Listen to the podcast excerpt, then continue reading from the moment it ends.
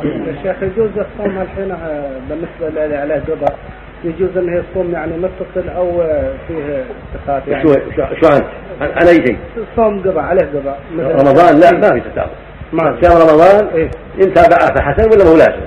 ما لو صام وافطر حتى يقضي ما في بأس. مو بلازم التتابع نعم شكرا جزاكم الله خير. شكرا لسماحة الشيخ وبارك الله له وجزاه الله عنا وعنكم وعن المسلمين خير الجزاء وجاء دور الأسئلة ولا بأس أن نبدأ بما يتصل بالموضوع إن شاء الله